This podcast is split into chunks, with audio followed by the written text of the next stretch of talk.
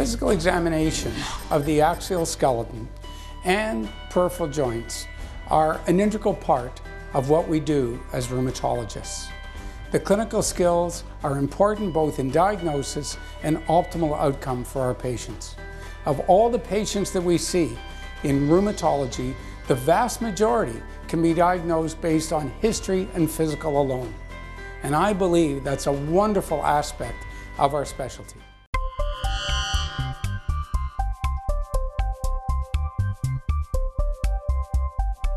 New therapeutic strategies for the treatment of arthritis depend on early treatment, aggressive treatment, and treating to a target. The most important element of the composite indices that we use in these therapeutic strategies is the swollen joint. In fact, the swollen joint is critical because it is the key predictor of radiographic progression over time. It is the key predictor of structural damage over time. So if we can easily detect a little bit of swelling in joints, then we will be able to diagnose it earlier.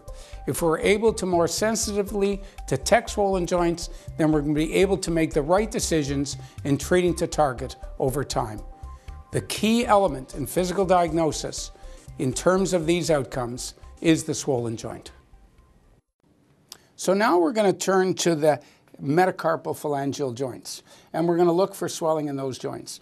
And there's the way the world does it and the way that I teach, which is actually quite different. So most people, for feeling for swelling, they flex the, the finger, and so they flex the MCP, and then what they do is they blot on either side that is on either side of the joint line. And the joint line is about here, and they blot to see if they can actually feel the definition of the bones in that area. And if they don't feel the definition, they say that that's a swollen joint.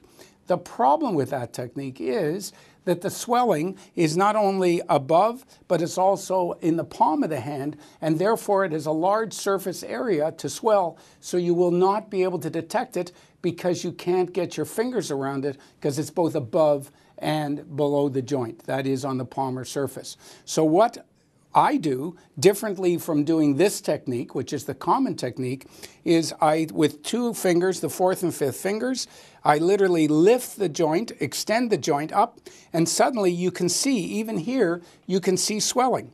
So from here to there, there's suddenly swelling. And the swelling really relates to the fact you push the fluid to the top. And then all I need to do is take my fourth and fifth fingers, lift it up, and when I lift it up, you suddenly see a bulge on the top.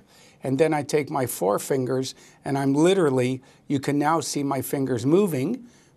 It's like a balloon. All I'm doing is pushing my fingers in and out like I would a balloon. That's ballottement. And you can see now that my fingers are really moving back and forth or up and down, suggesting, in fact, that I'm capturing the fluid on the top of the joint. What you've seen in the physical examination of the swollen joints is how to sensitively detect joint swelling. It is the key physical examination outcome that we use for diagnosis and for following the patient over time in terms of our therapeutic response. It is the message. Swollen joints counts actually count.